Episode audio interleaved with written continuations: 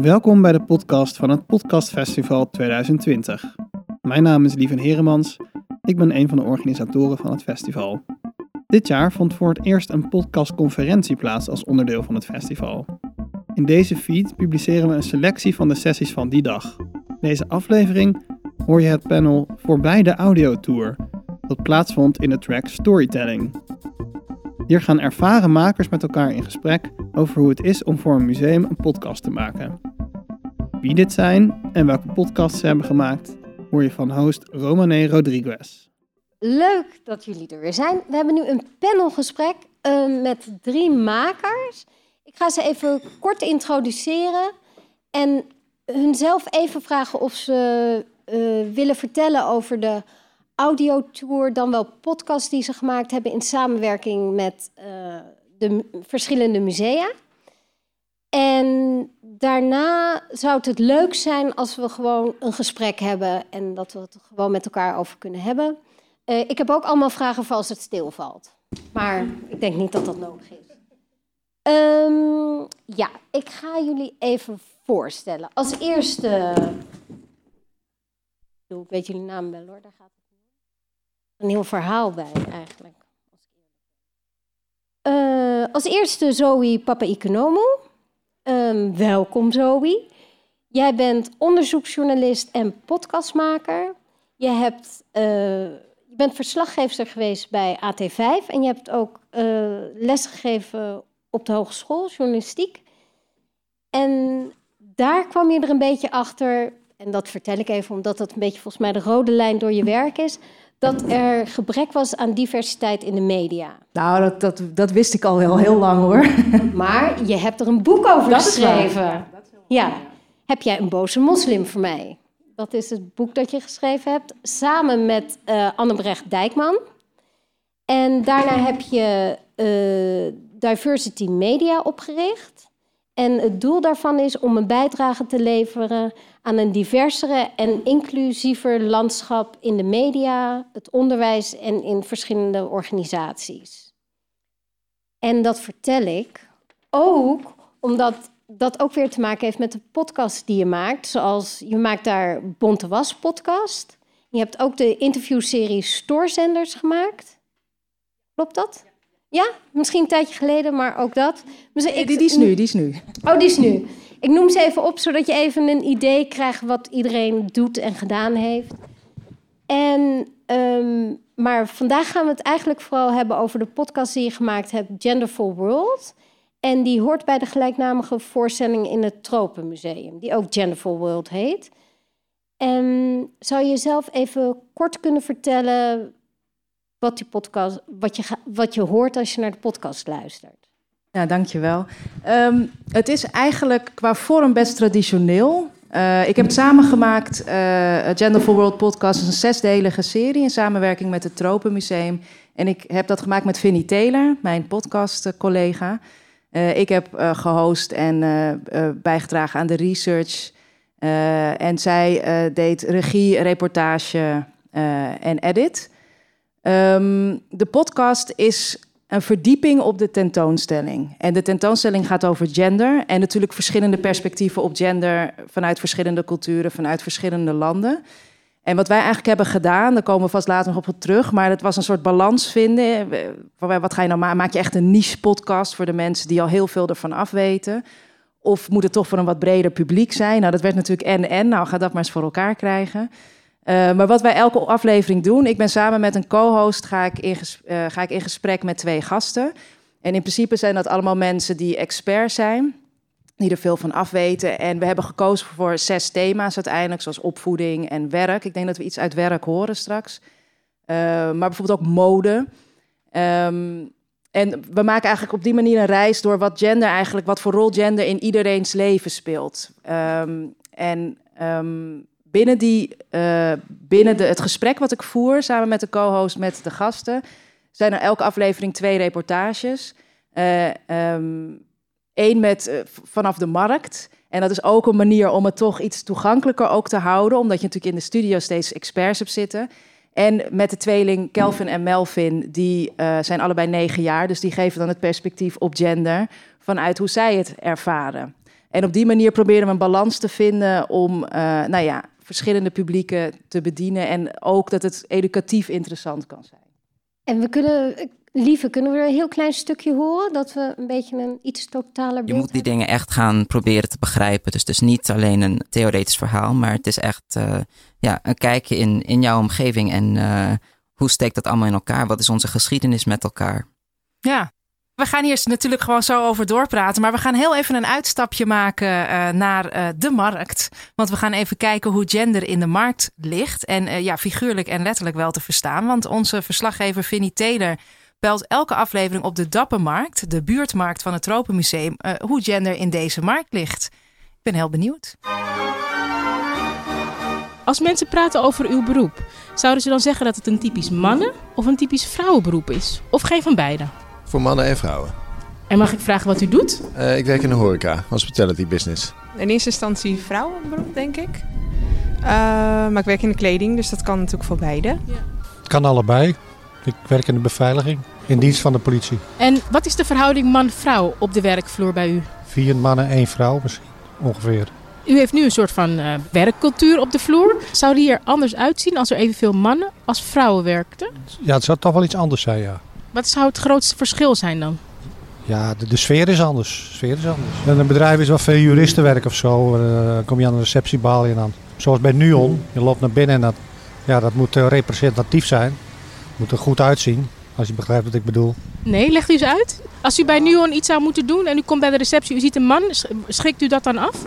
Nee, dat, dat, dat niet. Maar uh, vrouwen benaderen mensen misschien ook uh, ietsje anders. Komt anders over, denk ik. Wat, wat zachter. Wij hebben twee mannen in een, um, in een team van 50 werknemers. En dus je kan wel zeggen dat het een beetje een vrouwcultuur is. Het geëikte uh, kippenhokje af en toe.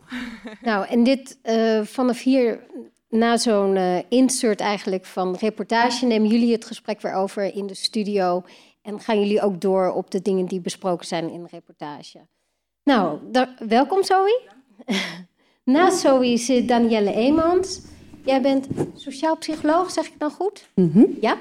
En uh, jij, uh, jij deed onderzoek als sociaal psycholoog en kwam erachter van hoe kan ik deze onderzoeken op zo'n manier presenteren dat het niet altijd maar weer in de la belandt omdat ik iets prachtigs geschreven heb wat bijna niemand leest.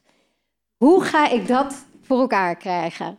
Nou, toen ben je uh, in contact gekomen met Geert van de Wetering. Jullie zijn de kostgangers geworden en hebben eigenlijk nu audio als manier om jullie verhalen te vertellen. Leg ik het zo een beetje goed uit? Ja? Ja hoor. En uh, Danielle is hier vanwege de podcast, uh, of vanwege de audiowandeling die ze gemaakt hebben voor het Van Eesteren Museum. Met de titel Wandkunst, Wandkunst. Heel ingewikkeld. Ja, als je hem ja. leest is hij makkelijker. het is wandkunst, kunst aan de wand, wandkunst. Zo moet je hem lezen, luisteren. Nou ja, duidelijk. Um, de uitroepteken, juist. Daarom zei ik ook wandkunst. Um, uh, wat er gebeurt tijdens die audiotour, je wandelt langs verschillende wandkunstwerken en uh, jullie hebben daar een audiotour bij gemaakt. Zou je er iets over kunnen vertellen, over de inhoud ervan? Ja. ja, jij zegt wandelen. Ik zou zeggen stap op de fiets. Ik noem het zelf een fietspodcast, want het is, um, ja, het is dus voor het Van Eesteren Museum. En uh, een museum dat uh, ja, helemaal rond het werk van Cornelis van Eesteren, een stedenbouwkundige die in de wederopbouwperiode ja, allerlei plekken, allerlei buurten in Amsterdam met een bepaalde visie heeft uh, neergezet. Um, en uh, in die periode is ook uh, aan die gebouwen, die in, die, in die buurten die hij heeft bedacht, um, wandkunst aan, de, aan, aan, gebouwen geplaatst. En um, nou, tot daar en toe was ik nog niet echt, ging mijn hart nog niet echt heel erg snel kloppen. Maar daar zit wel een heel verhaal achter van een tijd en een periode en een tijdsgeest die, uh, die we proberen in die podcast of in die audiotour um, uh, te laten horen door ja, mensen die in die buurt zijn opgegroeid te laten horen, maar die, en die dus zelf ook een, uh, ja, een relatie hebben met dat, met dat werk. En of iets over de kunstenaar kunnen vertellen, of over die tijd, of over ja, het materiaal wat gebruikt is, wat echt iets zegt over uh, ja, wat, waar die wijk eigenlijk voor staat. En, we hebben ook een stukje wat we kunnen Oh, leuk, ja. Stop 2. Grindmozaïeken van Jan Peters, burgemeester Hogertstraat 53. We staan hier bij de ingang van een van de drie grote flatgebouwen die architect Piet Sandstra ontwierp aan de Slotenplas. Elke ingang heeft een eigen toegangspoort, met aan de binnenzijde abstracte grindmozaïeken van kunstenaar Jan Peters. Hij was in een jaar of 52 dat hij dat heeft gemaakt, relatief oud zou je kunnen zeggen. Dit is Rob Loos, beeldend kunstenaar. Maar hij is dus zeg maar van voor de oorlog opgeleid op de Rijksacademie. En dat was ook helemaal gericht op, op traditie. En dan zie je, dit staat er helemaal, helemaal los van. En dat is wel zo ontzettend goed, man. ja. Nou, de stem die je hoort, uh, die is van Geert van de Wetering. En jullie hebben dit samen gemaakt. Ja, precies. Ja. En die andere stem is dus van een van de, de mensen die daar wonen. En hij vertelt dan nu iets over dat, dat ding.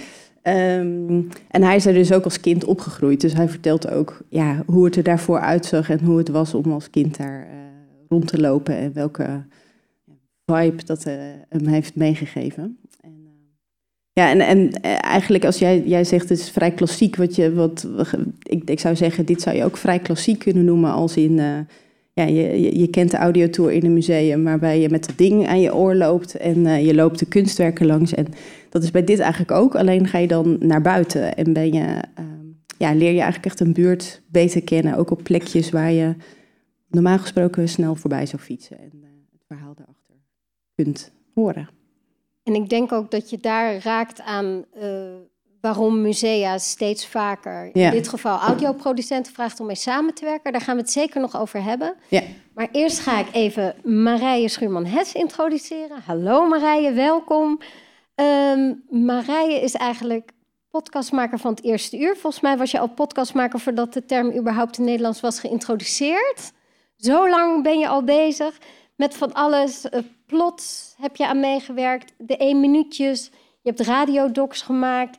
Voor Holland Doc heb je de serie speciaal gemaakt ook nog. Hele mooie serie. Um, maar vandaag gaan we het voornamelijk hebben over uh, de podcast van Gogh Belicht, de brieven. Uh, die je samengemaakt hebt met Tjitske Muse en Stef Visjager. Die ook onderdeel zijn van de Smet Radiomakers. Um, en het idee van Van Gogh Belicht de brieven is dat een bekende schrijver of acteur of muzikant uh, een van de brieven van Vincent van Gogh voorleest en vertelt wat hem of haar hier persoonlijk in raakt. Kan je er nog iets meer over vertellen voordat we iets gaan luisteren? Ja, dus, dus wat je. Mm, dus het museum wilde aandacht voor de brieven. Uh, en, en er komt trouwens een stelling. Uh, en van, uh, hij, Vincent van Gogh heeft iets van 900 brieven geschreven, of misschien wel meer, maar er zijn er 900 uh, ongeveer. Zijn er. En um, ja, zij wilde heel graag bekende Nederlanders om die dan voor te lezen, omdat bekende Nederlanders trekt meer media-aandacht. En dat is altijd fijn voor musea.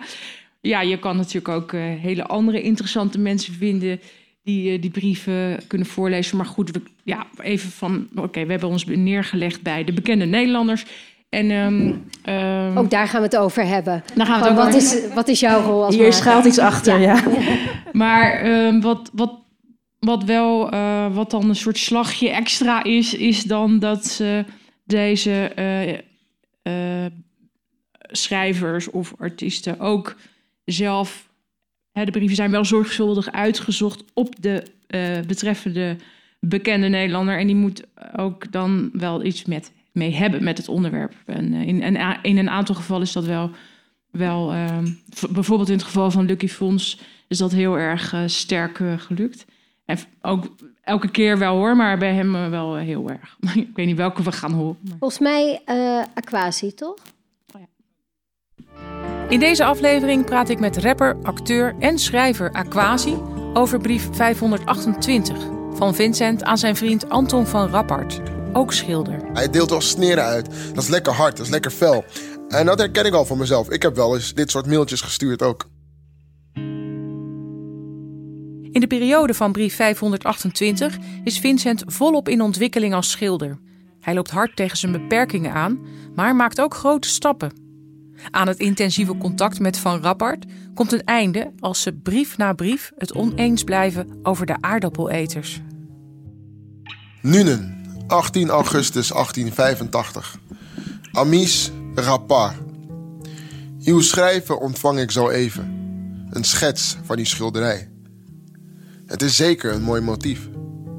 Wat mijn werk aangaat, het geval van die aardappeleters, waarvan gij de lithografie zag, is een motief dat ik trachtte te schilderen. Meegesleept door de. Ja, hier, hier hoor je dan alleen het voorlezen, maar, uh, en dat is een mooi, uh, mooi begin. Maar het wordt nog leuker natuurlijk als hij, uh, als Aquasi ook gaat reflecteren op de inhoud. Ja. En als je dat wil weten, kun je luisteren naar Van Gogh belicht de brieven. Oké. Okay.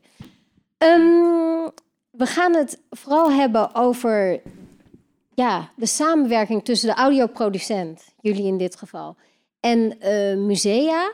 Dus iedereen kan daar vragen over stellen, want je merkt, er zijn eigenlijk steeds meer musea die in zee gaan met audioproducenten die audio willen. Dus de vraag is eigenlijk, wat voor relatie is dit?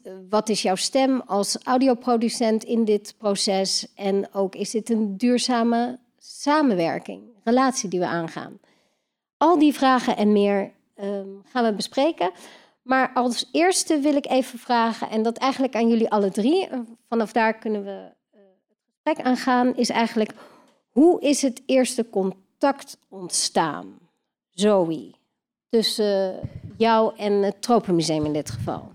Um, nou, eigenlijk, ik, uh, ik schrijf voor de website Nieuw dus inderdaad de serie Stoorzenders. Maar vorig jaar schreef ik over ongemak en dan binnen diversiteit. Dus hoe kan je ongemakkelijk zijn met elkaar? En uh, het Troopmuseum had een serie die heette De Ongemakkelijke Gesprekken. Dus ik dacht, nou ja, dat is wellicht interessant. En dat was het ook. Dus ik heb uh, de twee, uh, dat was een samenwerking van twee ja, conversation builders, noemen ze zichzelf, en acteurs, actrices. Die dit voor de samenwerking met het Tropenmuseum deed. Dus ik heb daar een stuk over geschreven. En zo kwam ik eigenlijk ook in contact, want dat moet dan natuurlijk wel via iemand van het Tropenmuseum. Dus een van de programmamakers. En die kende mij al van Bonte Was podcast. En um, dus toen, dus die zei eigenlijk, wij willen een podcast maken. ik zei, nou ja, we kunnen eens afspreken. Toen heb ik Vinnie meteen erbij gehaald. En zo zijn we in gesprek geraakt. En hebben eigenlijk gezamenlijk gekeken...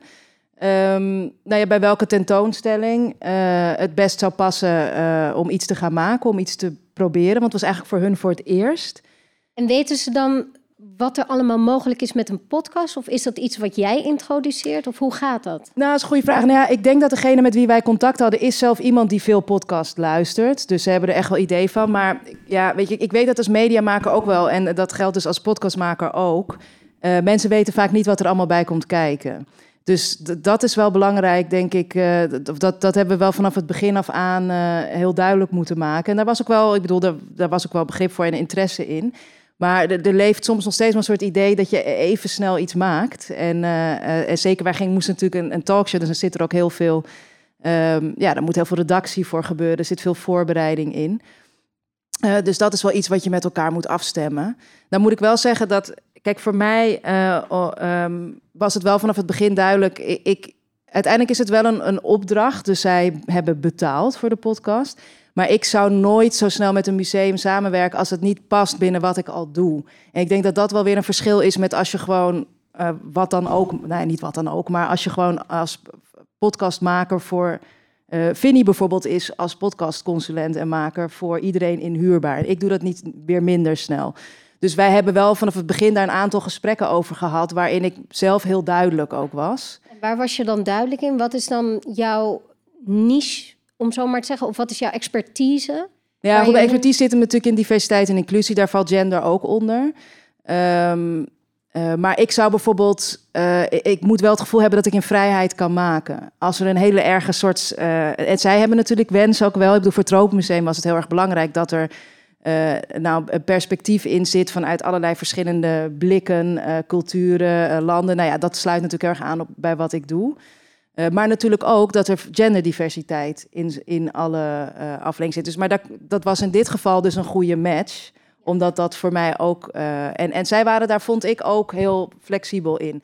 Maar dat was ook wel iets wat, wat van tevoren ik heel duidelijk ook aangaf, weet je. En um, oh, het is dan ook de, ik zou het ook dus bijvoorbeeld, uh, ik heb ook gezegd, jullie kunnen ook gewoon met Vinnie een heel ander soort vorm kiezen. We hebben verschillende soort vorm gekozen. Dus daar zit ik er ook wat anders in, want ik doe het dan ook niet, zeg maar. En ik ben er ook niet financieel van afhankelijk. Dus dat is denk ik ook een bepaalde manier om ook erin te kunnen zitten. Want ik denk dat dat wel kan wisselen. Maar vooral is gewoon, en dat geldt bij, vind ik altijd bij alle vormen van media, dat er soms een beetje nog niet helemaal een idee is van uh, hoeveel werk het is. Dus dat vond ik ook, dat moest je echt van het begin heel duidelijk uitleggen. En ook uh, promotie, maar ja, daar komen we misschien later nog af te spreken. Gaan we zeker op terugkomen. Dat is na het maakproces. We ja. doen even een soort van het begin en dan proberen we een beetje in fases zo er doorheen te gaan. Hoe was het voor jullie, Danielle? Want jullie hebben echt een audiotour. Dus um, de, de mensen zien visueel iets en daar moet je op aansluiten met je audio. Was dat een vraag vanuit het Van Eesteren Museum of is dat, hoe is dat ontstaan? Ja, dat was een vraag van het Van Eesteren Museum en ja, eigenlijk in samenwerking met de gemeente Amsterdam, want die hebben al die wandkunst uh, verzameld en dat zit nu in een soort database en ze zijn aan het zoeken naar manieren om dat te ontsluiten. Um, en uh, hadden, hadden ze een specifieke vraag aan jullie? Ja, ze hadden zelf wel het idee van we willen iets met uh, een, een, podcast, noemden ze het. En toen, dan krijg je het over een soort definitie van wat is een audiotour en wat is een podcast. Is het dan inderdaad van afhankelijk dat je daar staat voor het werk of mag, kun je het ook luisteren vanaf de bank? Daar hebben we het over gehad. Um, heb je dan het gevoel dat, dat je de mensen iets kunt uitleggen of ben je heel erg afhankelijk van de input van het museum daarin?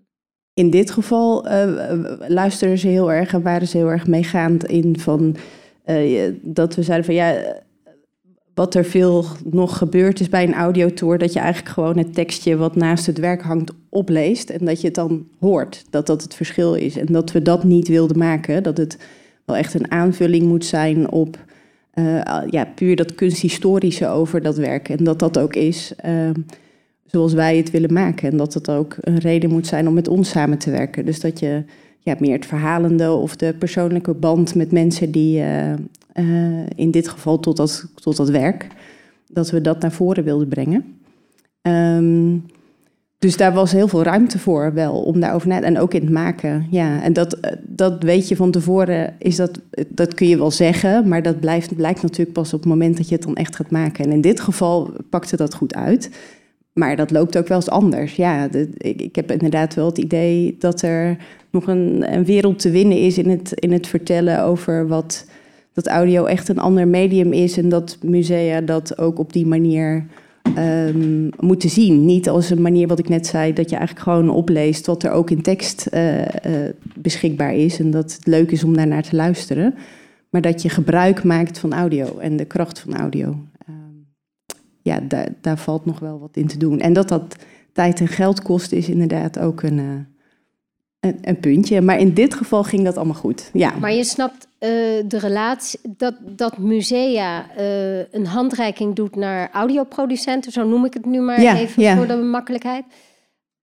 dat is wel iets wat je begrijpt. Ja, dat is iets wat ik begrijp, omdat er nu heel veel mensen iets met audio willen doen. En iedereen wil een podcast maken en ook musea willen dat. Maar dat betekent niet dat ze per definitie ook begrijpen wat je daar dan mee kan doen. Dus uh, dat bedoel ik met, uh, ja, je kunt ook zeggen dat je een podcast hebt als je de tekst opleest. Of als je, uh, ja, weet ik het, de curator heel lang spreekt en dat in stukjes opknipt. Ik, weet niet, ik zeg maar wat hoor.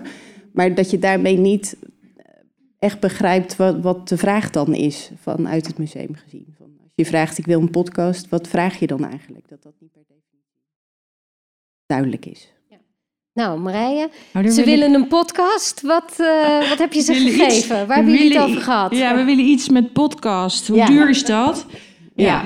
dat... Uh, nou, dan zeg ik vaak, uh, ik word er nu zelf bijna een beetje moe van, omdat ik het al zo vaak zeg. Ja, hoe duur is een stoel? Ja, je kan hem ook bij de vuilnis vinden. eh, of je kan eh, naar de bijenkorf gaan. Maar dat maakt nog wel uit in de prijs van de stoel, zeg maar. Ja. Eh, en ook eh, wat de functie verder is. Nou. Maar nee, wat, dus ik herken dat heel erg. En ik ben, ik ben al een paar afgelopen jaar echt best wel een paar keer best wel heel boos geworden op eh, potentiële opdrachtgevers. Omdat ze dus precies waar, eh, waar jij het over hebt, ehm, zoveel blijk geven van niet weten wat podcast is, wat podcast kan zijn, nog nooit een storytelling podcast hebben gehoord, eh, gewoon, gewoon helemaal niet, ehm, ja, gewoon eigenlijk heel eh, onbeslagen ten ijs eh, komen. En eh, toen, nou kan je natuurlijk dan de, de hoorn op de haak gooien en zeggen, "Pff, ik ga wel wat anders doen. Maar ik heb bij een paar daarvan heb ik toch me in vastgebeten. Ehm, ik ga dus heel opletten, geen namen noemen. dat is niet zo Maar kan je het voorbeeld geven van het Van Gogh belichte brieven, hoe dat is gegaan? Ja, Want dat die is redelijk vrij specifiek. soepel. En dus is eigenlijk niet zo interessant om... Ja, die ging gewoon makkelijk. En die zijn zo in dit geval... Dat had ook net zo goed niet gehoeven. Ja. Maar die waren in dit geval zo... Ja, al op een bepaalde golflengte... dat dat heel makkelijk ging. En dat hij ook snapte dat dat geld kost. En eh, ook de orde van grootte van bedragen. Dus dat... Maar, maar ik heb nu wel meermalen al... eh, als je ja, om, om ook misschien te kijken naar mensen in de zaal die misschien ook daarmee te maken hebben. Wel vaker dat ik nu eigenlijk aanbied om een soort eh, presentatie te geven eerst. Die kost ook geld. Ja. Maar om wel duidelijk te maken van... Ik, anders gaan we nu 15 keer heen en weer bellen. En dan komt nog iemand van de marketing, die moet ook nog... Dan moet ik het weer gaan uitleggen. En jullie blijven het allemaal nog niet snappen. Of de een snapt het al, maar snap je, dan wordt het zo'n traag en, eh, eh, traject... dat ik zeg van, weet je, vanaf begin af aan... moet er een soort kennis zijn bij iedereen die betrokken is in jullie organisatie... Die kan ik geven. Eh, m- nou ja, dus ik zeg dat nu heel stoer, maar ik ben dat aan het ontwikkelen. Ik heb nu één eh, presentatie staan, betaald. Eh, want die, maar daar heb ik een jaar aan gevochten om, om, om hun ervan te doordringen dat ik expertise heb die je meteen vanaf het begin moet inzetten. Nou, ik wil het echt jullie allemaal aanraden, want het is, het voel, je voelt je meteen veel professioneler. En dat is het ook. Je bent het ook. Nou, bent- en ook dat dan de rest van de samenwerking, dat het daardoor daarna ook gewoon Ja. soepeler gaat. Want anders blijf je er de hele tijd tegenaan Ja. lopen. Misschien ook, ook dat nog je- als, als aanvulling. Wij hebben ook uiteindelijk, zit ik nu te denken, wij hebben een brainstorm, of tenminste, wij hebben een afspraak gemaakt met de Tropes en we doen een brainstorm. Ehm, als we er niet samen uitkomen en ze gaan verder ergens anders, dan vragen we daar een bepaald bedrag voor. Gaan we wel samen verder, dan eh, een veel kleiner bedrag en dat nemen we op in de begroting. Ja. Dat heeft ook wel heel erg geholpen in ook ons eigen gevoel erbij. Want anders blijf je, en dat is een heel goed voorbeeld, was ik alweer vergeten inderdaad. Maar om inderdaad, eh, ja, want anders blij- krijg je inderdaad het eindeloze, omdat ze dan toch niet allemaal precies goed weten hoe het werkt en zit en moet en wat kan. En op die manier ondervang je ook je eigen tijd daarin. Ja, en vooral wat kan inderdaad. Dat je daar al meteen een heel open gesprek over hebt. Omdat het helemaal niet vanzelfs... Ja, er zijn zoveel vormen mogelijk. En dat is, ja, je moet eerst ook weten wat het museum wil en welke doelgroep. En inderdaad, is het voor een soort niche of is er... Ja, je, eh, bent, ja. je bent eigenlijk een soort eh, versterking van hun marketing als ze zo groot zijn. Precies. Marketingafdeling. En je bent eigenlijk al heel erg, omdat je al vaak leg je al de vinger op de zere plek. Oh, ze hebben. Waarom willen ze dan een podcast? Hoezo? Alleen maar omdat podcast een nieuw Ja. woordje is. Of, maar dus dat waarom, dat, dat hebben ze vaak nog helemaal niet doordacht. En eh dus moet je eigenlijk eerst... Ik heb ook een andere, een andere eh, eh, potentiële opdrachtgever... heb ik gewoon echt op een gegeven moment gezegd... ja, eh, doe je huiswerk en bedenk nu, volgende stap... waarom willen jullie een podcast? Zonder dat ik... eh, nou ja, goed.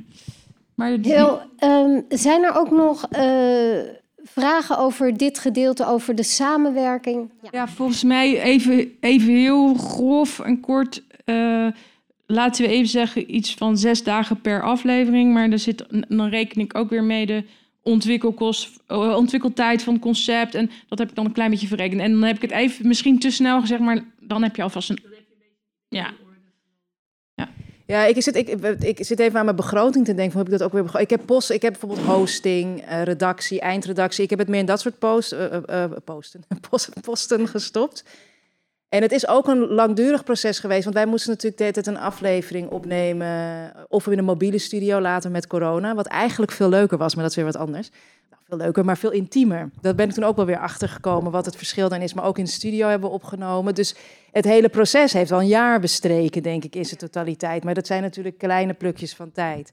Ehm, maar je bent inderdaad per aflevering. eh, en, en ja, ook weer het heen en weer gaan en noem het allemaal maar op. Ben je zeker wel een paar dagen kwijt. Dus dat komt denk ik een beetje hetzelfde. Ja, zeker wel. Ja. Sorry? Eh, die van ons waren uiteindelijk eh, ongeveer 55 minuten steeds.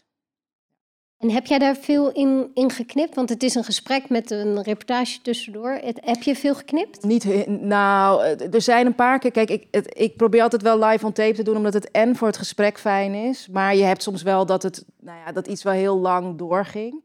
En misschien dat het twee keer is gebeurd dat we wel even iets stil hebben gelegd, omdat er weet ik veel iemand moest plassen of nou ja, zoiets. Maar jullie hebben wel uitzonderlijk wel bespraakte eh, gasten. je sprekers, heel erg. Maar daar is ook natuurlijk, die productie was wel, en daar, daar zijn ook alweer allerlei dingen waar ik ook wel, wel veel van geleerd heb hoor. Maar dat, dat is misschien te veel in de detail. Maar dat is natuurlijk wel essentieel. Dus er, zit bij de, de voor- soort po- podcast die wij natuurlijk maken, staat heel veel tijd ook in de voorbereiding. En daar zat heel veel kennis bij, ook natuurlijk bij het Tropenmuseum zelf al. Want die hadden die tentoonstelling, liep al. En ze hadden ook een gigantische klankbordgroep. En waar ze ook iedereen natuurlijk te vriend moeten houden. Dat heb je natuurlijk wel. En dat is ook terecht. eh, bij een podcast die raakt aan gender in dit geval. zitten er ook heel veel gevoeligheden. Bij bijvoorbeeld de intro op een gegeven moment. Er zit een heel gezellig muziekje in. eh, wat is de gender? Maar de tweede zin is.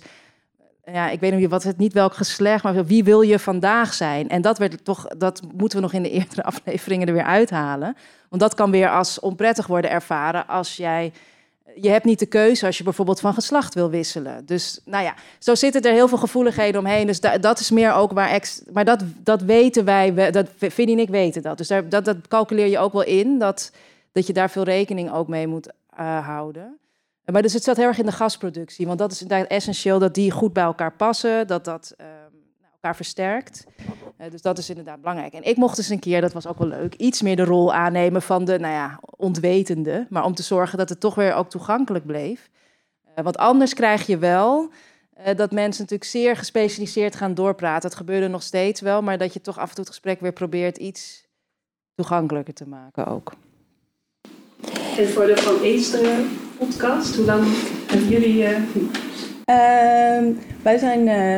Wij hebben uiteindelijk, of het gesprek ging vooral met, eh, met het Van Eester Museum over ehm, het aantal mensen wat we dan eh, konden interviewen. Dus we hebben niet bij elke aflevering, eh, of niet bij elke stop is er een ander persoon aan het woord. Er zijn terugkerende personages.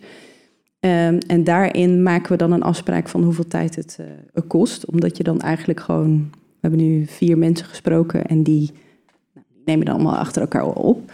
En eh, ook bij het begroten alvast gekeken inderdaad van in hoeverre zit de kennis van de mensen die we daarover kunnen spreken bij het museum en in hoeverre kunnen we daar gebruik van maken of moeten we daar zelf eh, de research voor doen. En ja, die kennis zit allemaal bij het museum. Dus daar, eh, daardoor konden wij eh, ehm, het in minder tijd doen dan, dan in zes dagen, denk ik. Ja. En jij had ook nog een vraag, Saar? Ja, nou hierover, want ik merk dat ik ook, omdat ik altijd bang ben te veel geld te vragen of dat de ander het te duur zal vinden, dan schat ik het vaak toch automatisch alweer lager in. En, en dan uiteindelijk doe ik veel meer geld dan waar ik voor, of veel meer werk dan waar ik voor betaald krijg. Dus ik vroeg, jullie hebben dan zes dagen per aflevering. Is dat het ook gebleven? Of?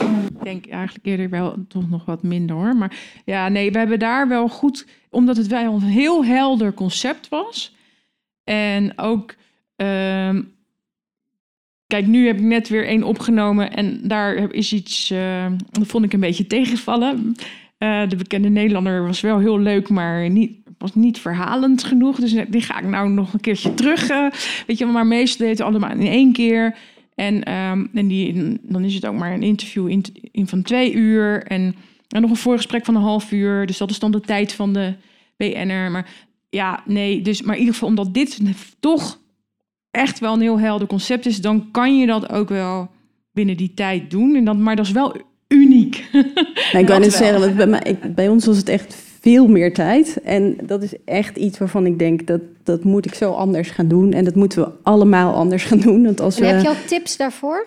nou ja, al, al wat je zegt van gewoon al veel meer opnemen voor conceptontwikkeling. Ehm, eh, ja, opnemen dat je ook met de promotie eh, vaak nog betrokken bent na afloop. Eh, dat allemaal, dat- gewoon het hele proces opnemen, omdat we elkaar zo in de vingers snijden. Dat is echt. Eén feedbackronde. en als het Precies. daarna nog Ja. meer, dan, dan komen er meer kosten. Gewoon Ja. net als een aannemer, meer kosten. Ja. En jezelf ook niet onder. Ja, het is lastig, hè, want ik heb het. Ja. Wij hebben er ook veel meer werk aan gehad. Maar je zal in die zin ook, eh, eh, ook op waarde schatten. En kijk, je wil natuurlijk ook een opdracht. Dat snap ik. Dit, is altijd het moeilijke soms. En ik heb ook wel eens meegemaakt dat mensen zeiden van, nou, dat. Dat, dat, is, dat, heb, dat budget hebben we niet. Ja, prima, dan kan je voor een ander budget gaan kijken wat er wel mogelijk is. Maar je kan niet de hemel en dan daar niet voor willen betalen. Dus, maar dat gebeurt natuurlijk wel nog heel veel, wat ik ook snap. Ik heb het zelf ook vaak genoeg gedaan. Maar ook om, om voor iedereen te zorgen. Want laten we wel wezen, niemand is hier knallend rijk aan het worden van podcast maken. Dat hoeft ook niet. Alleen, het, het is natuurlijk wel... ehm, eh, het, het- je, je hebt wel echt iets te bieden. En daar mag men, mogen mensen ook voor betalen. Zeker eh, instituten. Ja, dat vond, ik vind dat zelf altijd wel weer makkelijker. Voor mij maakt dat... Dan durf ik wel gewoon ook gewoon goed eerlijk te begroten. Want ja... We hebben op zich, kijk, er is nog superveel te bespreken omtrent dit onderwerp. We doen nog even één vraag eh, van jou. Daarna gaan we naar eh, promotie nog eventjes, want volgens mij zit dat heel hoog ergens. En dan hebben we pauze. Maar hou je vragen, neem ze mee de pauze in, want we kunnen gewoon doorpraten. Dit is niet tot hier en niet verder. We zijn de hele dag met elkaar in deze grot. Deze pracht, met prachtig uitzicht. Dus eh, maak je daar geen zorgen over. Oh, iemand anders nog een vraag die die uit wil spreken? Ja. Ik hoor jullie zo praten en ik verplaats me even in de positie van een opdrachtgever. Toen dacht ik, hey, is er in de podcastwereld al iets over een kwaliteitskenmerk of een kwaliteitslabel? Zijn er ooit plannen voor geweest? Dat maakt natuurlijk als aanbieder ook eh, nou, misschien wel interessanter. Want als ik, eh, nou, als ik begin, eh, van, ik wil niet van een podcast, hè, als ik dat wat zeggen. Eh, ja, hoe, waar, kun je op selecteren dan? Door te luisteren naar eerder werk misschien. Ja. De, de vraag is eigenlijk, hoe, zet je, hoe laat je je professionaliteit zien? Hoe weet je, kan je jezelf op waarde schatten? Marij heeft een soort van begin daarvoor gemaakt, toch? Met, eh, is dat, zou je dat op die manier kunnen uitleggen of niet? Maar bedoelt, bedoelt, u, Oh. eh, bedoelt u nou, eh, bedoel jij nou dat je als opdrachtgever wil weten wel, met welke podcastmaker ga ik in zee en, en dat je dan dus een keurmerk zou eh, willen? ik denk dat het een beetje zit, net als met fotografen of even om een ander voor. Maar die hebben niet echt een keurmerk, zijn gewoon, die maken, ja, de ene fotograaf die wordt gewoon heel erg goed en daardoor eh, is ze dan eh, ja, beroemd of zo. Of de, ja, dat, ik denk keurmerken, denk ik, in de, dit, toch een beetje de artistieke, zou je kunnen zeggen, hoek waar je hier in zit. Dus Maar ik denk er is wel... een- Oh, We sorry. kunnen allemaal A-plus labelen eh, leveren hier in de zaal, maar dan eerder van wil je A, B Ja. of C? Heb je geld Ja. voor D of heb je geld voor A? Nou ja, denk maar dat ook wat, ook wel wat past verschil- bij je. Als, als, als Ja. opdrachtgever moet je dat inderdaad heel goed ook weten. Van, eh, eh, ik, ik was denk, Vinnie en ik waren best een logische partner voor het Tropenmuseum. En ik, weet je, dus en je moet gewoon luisteren inderdaad. Ook wat vind je mooi, wat vind je goed. En ja. Inderdaad luisteren wat, er, al- wat diegene al gemaakt heeft. Ja, precies. Ja, dat, dat hoorde ik Daniel net ook zeggen. Alleen dan denk ik, ja, maar als je als opdrachtgever daar nog nieuw bent, dan, dan is dat natuurlijk een beetje situatie. Nou, dat is dan dus eh, wat huur je Marije mij zei. in met mijn presentatie en dan Ja. geef ik een keur aan voorbeelden. en dan zeg ik ook eh, wat wat kost en wat niet. En Ja, maar als je iets wil als opdrachtgever, dan ga je ook niet. Je vindt het toch ook heel. eh, ja, je, je, je doet wel wat voor. Je moet, je moet wel gewoon voorwerk doen. Maar er zijn natuurlijk veel goe- goede aan, gelukkig, bieders in podcastland. En, eh, maar ja, en je hebt natuurlijk de netwerken ook. Ik denk dat dat ook wel handig is. Daar kan je natuurlijk. Doen jullie niet iets? Ga gewoon naar Lieven kijken. Niet Worden jullie wel eens benaderd ja. met dat soort vragen? Dag en nacht Oh ja, niet natuurlijk precies. dingen. Ja. Een zaalmicrofoon. Die wordt nu gebruikt. Dit is echt handig voor de opname. Ehm, nou, ik vind het eigenlijk wel een goede vraag, zo'n kwaliteitskeurmerk. Het podcastnetwerk is een open netwerk, dus iedereen kan zich daarvoor aanmelden en kan gewoon met zijn podcast vriend worden. De NPO vindt zichzelf de allerbeste podcastmaker van heel Nederland, als je het mij persoonlijk vraagt. En dat vind ik niet. Ehm, en ja, Dag en Nacht, die profileert zich heel erg als een label. En er is hier straks in de andere zaal is van Topcast Media, dat is een nieuw bedrijf, dat ook zichzelf als een soort muzieklabel uh, neerzet. En die, hebben zich, die richten zich ook weer op een specifieke doelgroep. Dus als je vanuit een opdrachtgever kijkt, is het logisch misschien om te kijken, oké, wat voor doelgroep heb ik? En kan ik een podcastmaker vinden die daarbij aansluit? Want, maar, ja, precies. Want ik, ik zou zeggen, een keurmerk klinkt alsof het om een soort kwaliteitsstempel gaat. En mij gaat het eigenlijk veel meer over dat je bekendheid geeft over wat voor, wat voor vormen, welke opties zijn er allemaal en wat komt daar dan bij kijken. En dat je, dat je daar makkelijker over kan communiceren, dat lijkt me heel fijn. Maar kwaliteit vind ik een beetje ingewikkeld in deze. Dan is het, ja. Dus dat het, ja, ja, Oftewel, we zijn er nog mee bezig. Het is goed dat je het aanstipt en we gaan erop door. En ook, dat is ook heel belangrijk voor iedereen.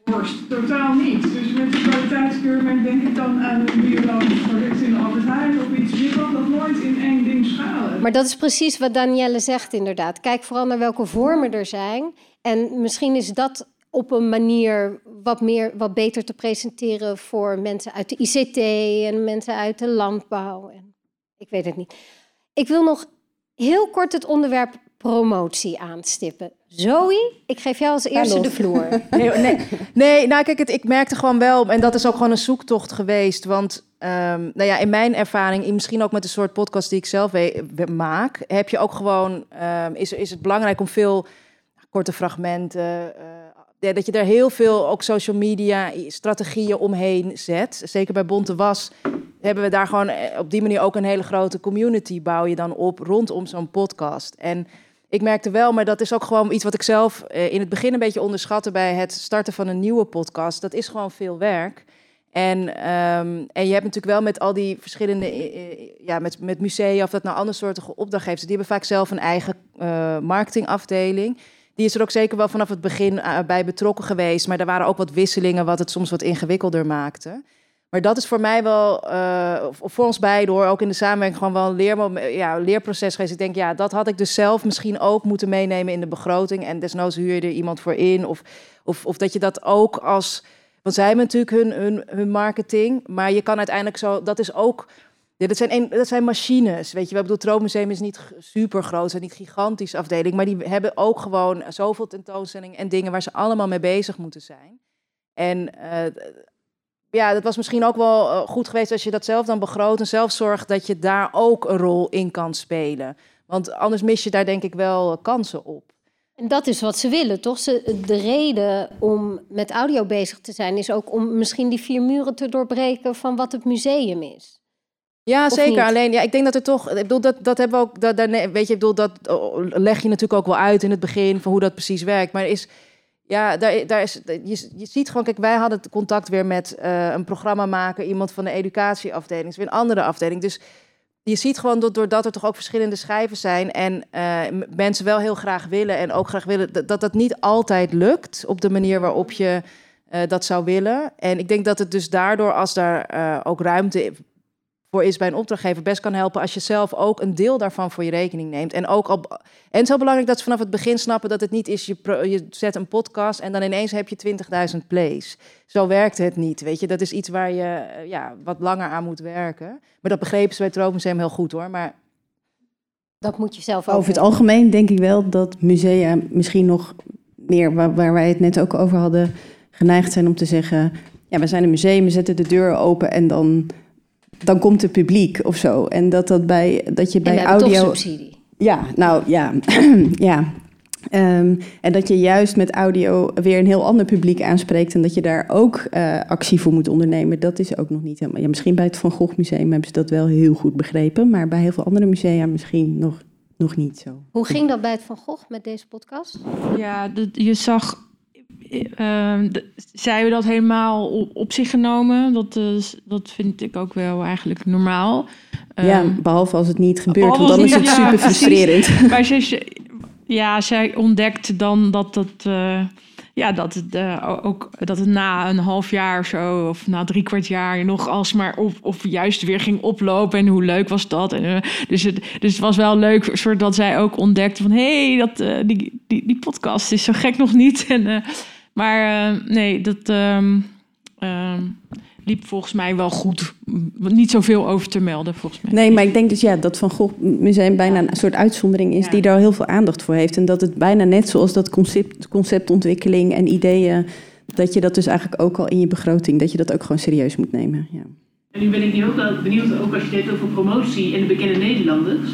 Ik begreep dat jullie niet helemaal per se voor het bekende Nederlanders concept waren. Maar van de andere kant voor de promotie, ja. wel inderdaad, is het misschien geen slecht idee. Dus hoe... Nou ja, dat, maar het is natuurlijk niet mijn eigen. eh, ik bedoel, ik heb wel, er zit best wel veel hart en ziel in deze podcast van mij ook als maker, of van ons als makers. Maar het is niet iets wat ik zelf heb bedacht. Dus het is niet mijn eigen project. Dus, dus dan, ehm, dus kortom, die bekende Nederlanders zijn echt, ja, die doen mee, maar die, zijn, die heb ik niet bedacht, zeg maar. Maar ja, nee, ja, dat dus als ik een eigen podcast eh, weer zou maken, dan. eh, ja, ik ken natuurlijk ook altijd bekende Nederlandse. Nee, maar dat. eh, ja, nee, daar zijn ze zeker goed voor. Maar ja. Goed promotiemateriaal, die BN'ers. Wat hè? Had jij liever eh, geen bekende Nederlanders gehad als je het zelf... Nou, ik vind nu, ik ben nu door, ja, dat is even, maar ik ben nu gewoon wel ook best wel een beetje, ja, ik heb wel een passie opgevat voor de brieven van Van Gogh, zeg maar. Ook al vond ik eerst, oh ja, god, ze heeft al zoveel aandacht en eh, moet ik daar dan ook nog aandacht aan geven? Maar oké, nee, de brieven zijn heel bijzonder en mooi, en die, maar die zou je ook bijvoorbeeld aan, eh, je zou ook jongeren uit, de uit de stad, ehm, die ook worstelen met... melancholie, zoals het bij Vincent Gogh heeft, maar ja, toch een soort schizofrenie of, of. Zou je ook kunnen jongeren de brief willen laten lezen. En, maar dat kan natuurlijk ook in, in privé settings of in klaslokalen. Of- Maar ik bedoel, ik zie meer, laat ik zo zeggen, de waarde van de brieven en wat dat kan betekenen voor andere mensen, zonder dat er zo'n grote BNR spotlight op hoeft te staan. Maar goed, eh, Ontzettend bedankt, Zoe, Danielle en Marije, voor nu. Het Podcastfestival 2020 is een initiatief van het Podcastnetwerk en wordt mede mogelijk gemaakt door het Stimuleringsfonds voor de Creatieve Industrie, Stichting Democratie en Media, het Stimuleringsfonds voor de Journalistiek, het anderhalve meter steunfonds van de gemeente Nijmegen, de landelijke en katholieke stichtingen voor blinden en slechtzienden, het Nederlands Instituut voor Beeld en Geluid, Topcast Media, Hindenburg, Auto.nl en een samenwerking met Tolhuistuin, OneWorld, VPRO-gids, Podnieuws, Dag en Nacht Media, Radio Dakhaas, Wintertuin De Nieuwe Oost, Potgrond, Women Inc. en Riverside.fm. En de tune die je hoorde werd geprogrammeerd door Hai Kranen. Luister het hele festival terug op www.podcastfestival.nl.